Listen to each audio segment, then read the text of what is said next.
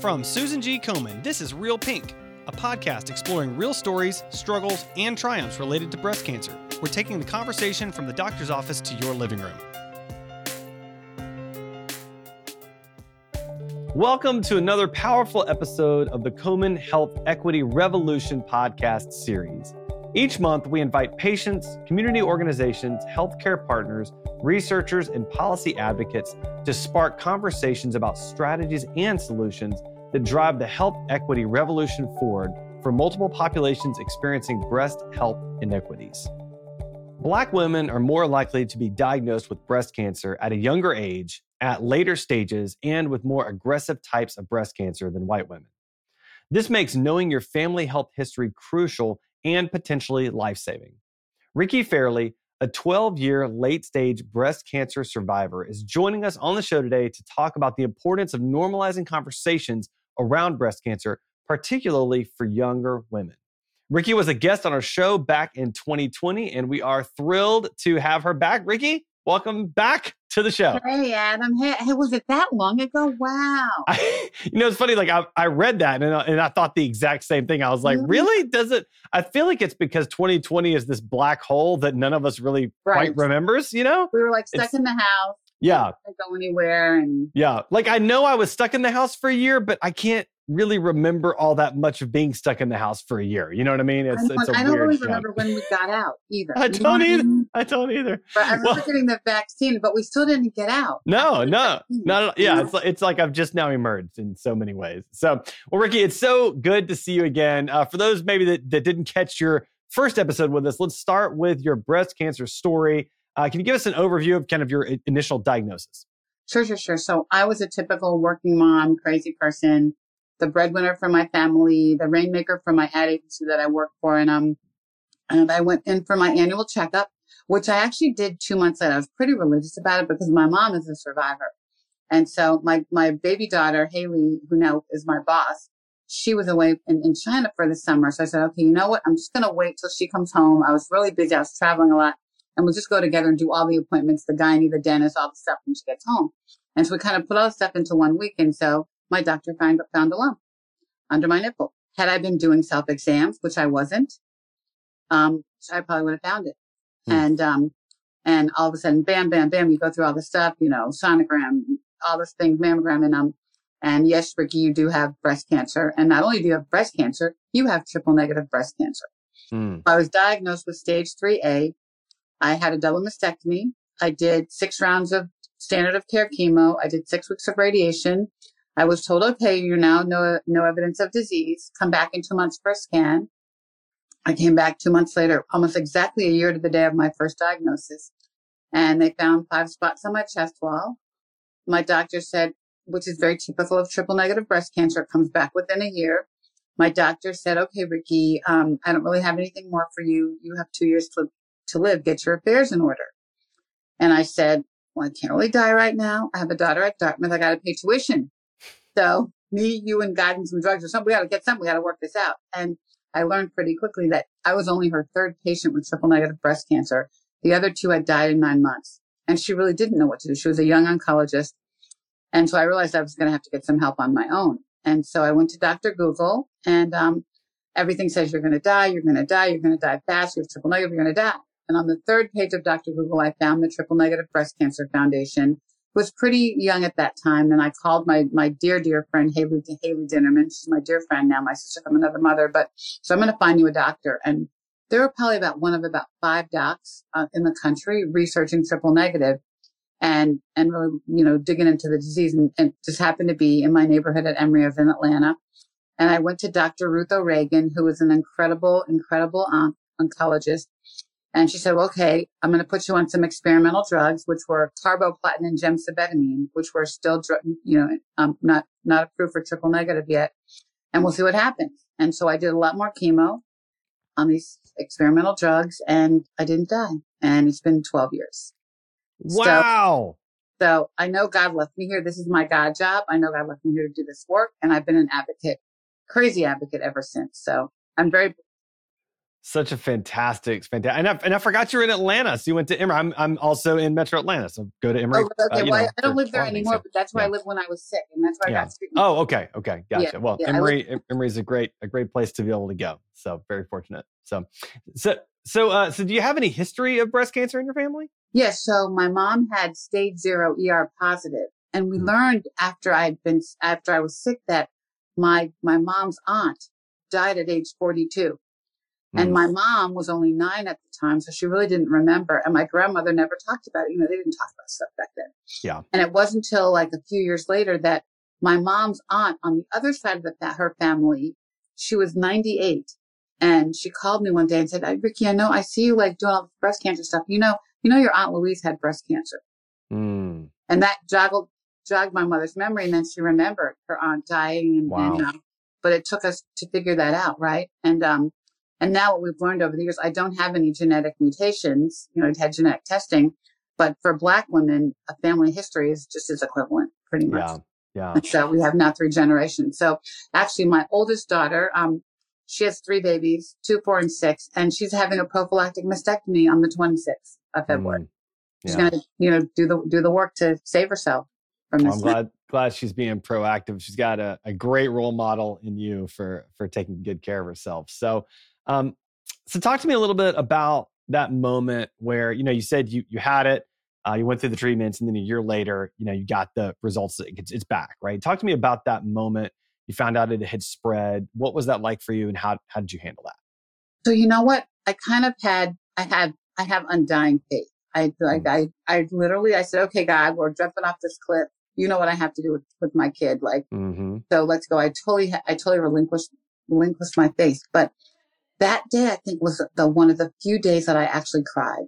Mm. I went home. So I went home from the doctor and that was one of the few times I was actually alone at the doctor mm. because my doctor called me and said, I was out to lunch with a friend and she called me and she said, um, I have some news for you.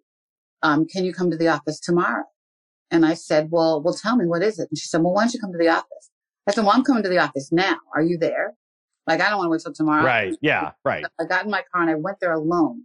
And I'm looking back, my friends were always with me. Somebody was always with me, the doctor, my daughters, my friends, somebody. And I went by myself for the first time. So now I'm walking out of the office thinking, so I literally, I went home, um, and, um, I, I got in, I had my, one of my, a different car with me. I went home and I took my, my car and I drove to the Nissan dealer and I bought a, I bought a Z. I bought a sports car. like that day? Like yeah, that, that very, that what? That minute. And then I drove the sports car to Saks and I bought some um, red bottom shoes. And then I went home. And so my daughter came home like, mom, where's the car? Like last year, my own look, I bought a new car. Like, mom, we have three people in our house. You only have a car that fits two people. Like, what are you going to do?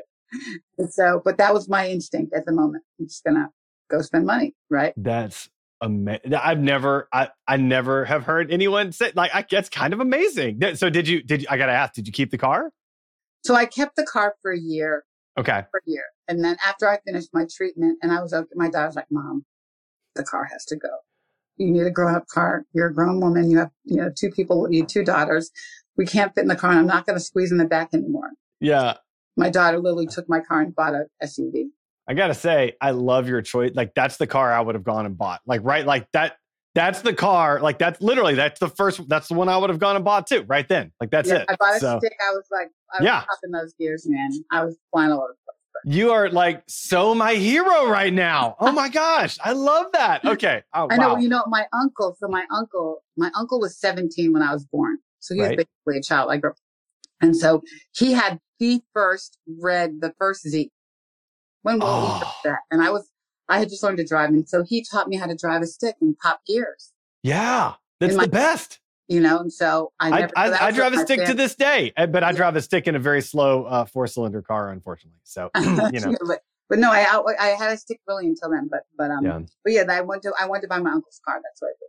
That's um, I've always wanted a Z. That's amazing. Okay, well, all right. Mo- moving on from moving my on. own from, from my own desires to have a have a sports car. Uh, so, so I'd imagine. So you found out you got your, you know, your second diagnosis. Uh, you you went and bought an amazing car. Um, and then I'm, i would imagine your mind went to your daughters. So, like, talk a little bit about that. I mean, I know you, you said your daughter's doing some some proactive stuff right now. So, I'd love, love for you to just talk about like what how this has affected them, their screening, their approach to their health in general. So they are. I have two daughters. They're now. When I was sick, they sick. They were 19 and 26. They're seven years apart. Mm. So they're now 31 and 38. Um, and Haley, the younger one, she actually was at Dartmouth. And so she actually took a semester off and stayed home with me and was my caregiver. Mm. Amanda, the older one, was working in the Obama White House at the time. Yes, wow. she Obama from her sophomore year at, at Dartmouth. They both went to Dartmouth. And so she came home as often as she could, but she was at every doctor's appointment with me on FaceTime or something, or, you know, on, on conference call or something. So, yeah. So they were very involved in my care as well as a bunch of my friends, which I can even talk about. But but it made them, I mean, Amanda, the first thing was this going to happen to me? That was one of her first statements. I don't know. And so we're going to take every precaution. And so literally Amanda has now, you know, they both got married. Haley just got married, but Amanda had three kids. And so she's like, okay, mom, I'm ready now. Cause back then I said, okay, we're cutting off all the boobs when, when, when you're ready. And so I'm ready now. And so, but the process has been crazy for them. Mm. It, so she started trying to get her first mammogram at age 37 last June. It took months. Wow. Haley has been trying to get a mammogram for at 31 for about the same time. Hmm. And every and, and basically you make the appointment online. When you get to the age thing, they, they knock them out. Mm, and yeah. so I had to pull a lot of strings with my doc friends to get them scanned. And we ended up getting what we call what's called a BEXA scan. And it's kind of an it's been around for 20 years, but it hasn't been popularized yet. But it's kind of like a, um, a sonogram. They rub a little mouse looking thing over your boob and it's better for dense breasts. And guess okay. what? Women under 40 can get it because right now the screening guidelines are not in favor of black women. If you read the fine, mm. fine print, there are no guidelines for black women because we're considered high risk and there are no high risk guidelines. Mm. And 40 is too late for black women. I mean, uh, and we talked about some of the stats, but but anyway, so they went through a long process to get to get to the point to being able to have surgery, to get the insurance to cover it and and go through hoops. But so when I when I first got sick, when I had my first mammogram, they found um, calcium deposits on my left breast, mm. which I ended up having surgery to take out. At that time, no one, no one, no one said anything about uh, you're at risk for breast cancer. Nobody told me. Wow. Looking back now, you know, like, and so I went on with my life, right? Right. So now, as Amanda has gone through this process, she actually has two benign cysts in her left breast from her, from the, all the screening that she's had. So she's following the pattern that I followed almost mm. years ago. So at least she has the benefit of that knowledge to be able to even get a, get a mammogram. So she's getting a double mastectomy, mastectomy getting a mastectomy in a couple of weeks, and she's getting nipple sparing surgery and it's all about the beauty of the boobs and resensation now we have they have you know resensation technology where you can still feel your nerves and so all the latest technology but it was crazy to get to the point to be able to get the surgery because yeah. they're under 40 um, yeah wow. and so so haley's still struggling to get a mammogram they hmm. have had BEXA scans and and um but just their awareness of it is because we talk about it yeah yeah, and we know, so important. And, you know, Komen did some did a research study with the Ad Council a few years back, and it identified that 92% of Black women are aware of breast cancer. However, right, 25% of, of Black women actually talk about it with their friends and family, but only 17% actually act on the risk. Mm. And wow. so we got to raise that number. We got to change that number. And, yeah. and you quoted some of the, the data earlier, but Black women ages 20 to 29 have a 53% higher incidence rate of breast cancer than white women. Black women 30 to 39 have a 15% greater incidence rate. And Black women under 35 are getting breast cancer at twice the rate, dying at three times the rate. And so waiting to get your first mammogram at 40 is just unacceptable. It's unacceptable. Yeah. Wow. So, all right. So, so let's talk more about your advocacy work because uh, that's that's obviously kind of where we're headed here. Um, mm-hmm. What I mean, you just mentioned a lot of the disparities. Are there any other disparities that you found over time that you want to talk about? Well, so many. So I had triple negative. Guess what? Yeah. 40% of triple negative patients are under the age of 40.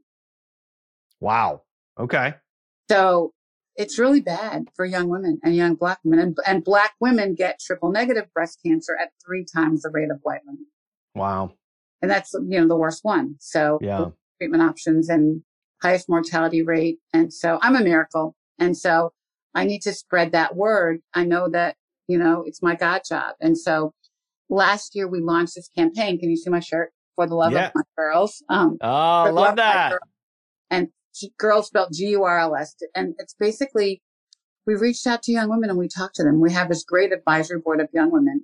And um, they're all different phases of young women. So, so, you know, we have a couple of young moms that are that are 25 and a young mom that's 35. You know what I mean? Mm. So you sort of yeah. get all the gamut of everything: college students, grad students, young moms, young married couples, and you know all, the the gamut of women. And um, and we said, well, what do you want to know? Is it scary to know that you could die of breast cancer at, at, at in your 20s?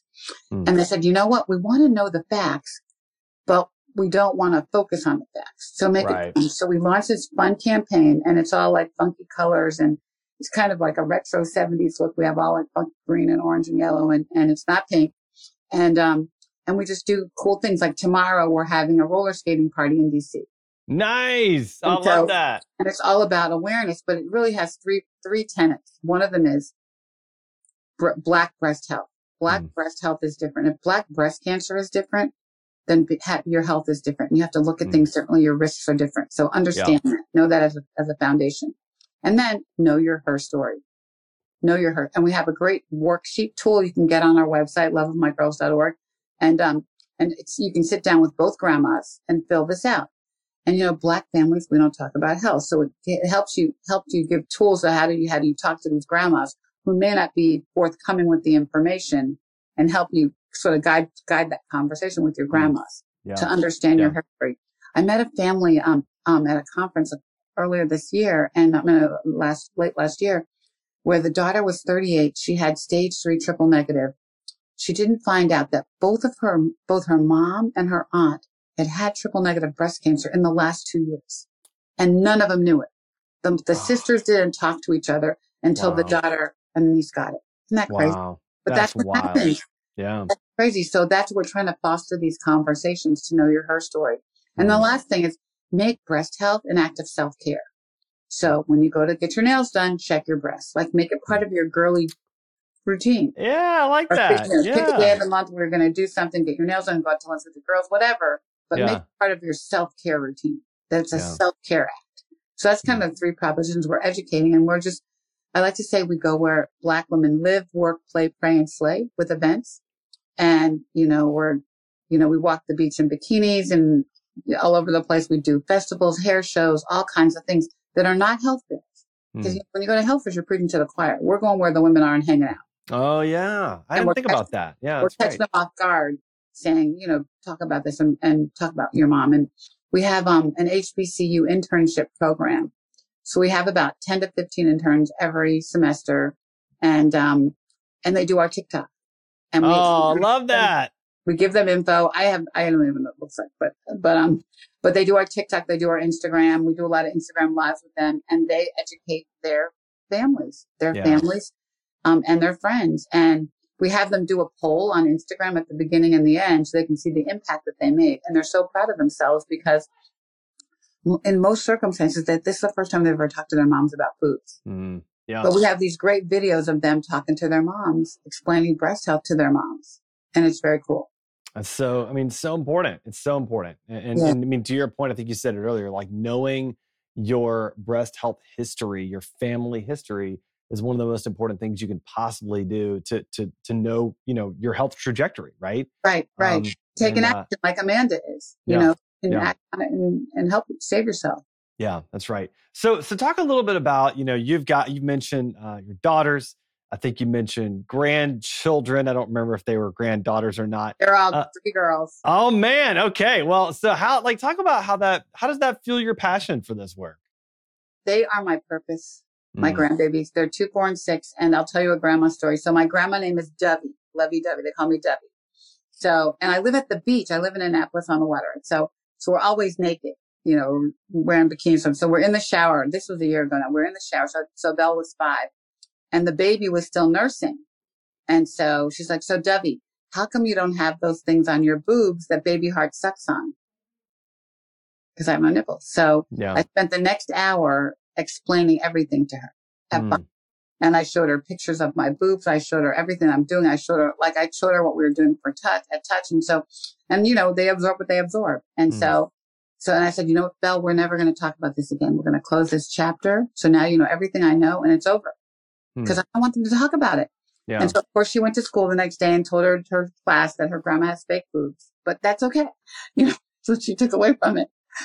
yep. Yep. But yep. every now and then she'll like, let me see your fake book BMW. But but but I want I want it to go away. And and and so that's why so much of our work is working on advancing the science. And we Mm. pretty much work with all the breast cancer all the pharma companies that make breast cancer drugs to help them recruit black women for clinical trials, change how they talk about clinical trials to get more black women into the research so we can get better drugs because the drugs we have just aren't working for us. Mm. And, but I don't want them to think about breast cancer.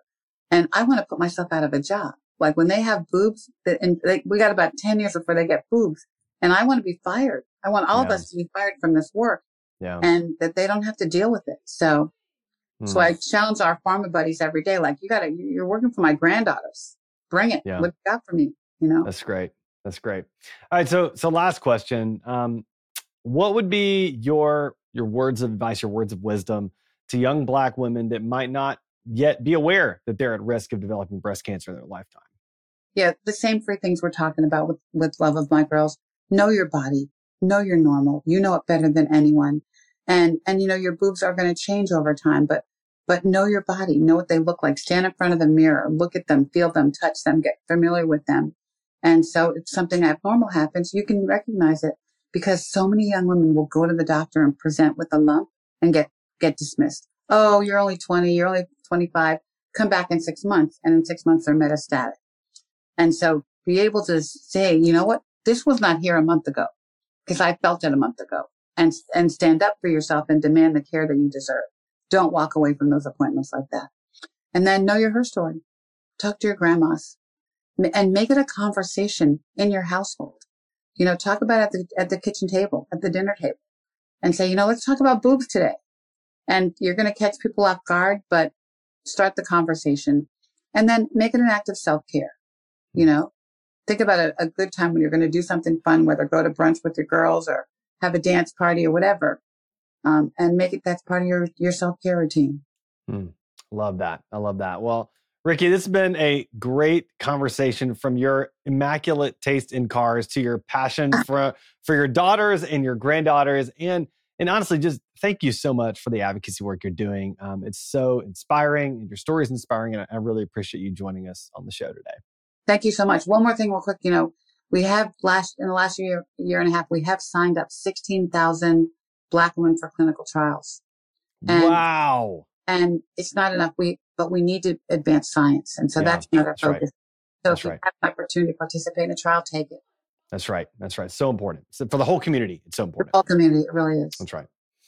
And thank you for joining us on another episode of the Komen Health Equity Revolution podcast series. We will continue to galvanize the breast cancer community to support multiple populations experiencing breast health inequities to advance and achieve breast health equity for all. Because ending breast cancer needs all of us. To learn more about health equity at Susan G. Komen, please visit komen.org forward slash health equity. Thanks for listening to Real Pink, a weekly podcast by Susan G. Komen. For more episodes, visit realpink.komen.org, and for more on breast cancer, visit komen.org. Make sure to check out at Susan G. Komen on social media. I'm your host, Adam. You can find me on Twitter at AJ Walker or on my blog, adamjwalker.com.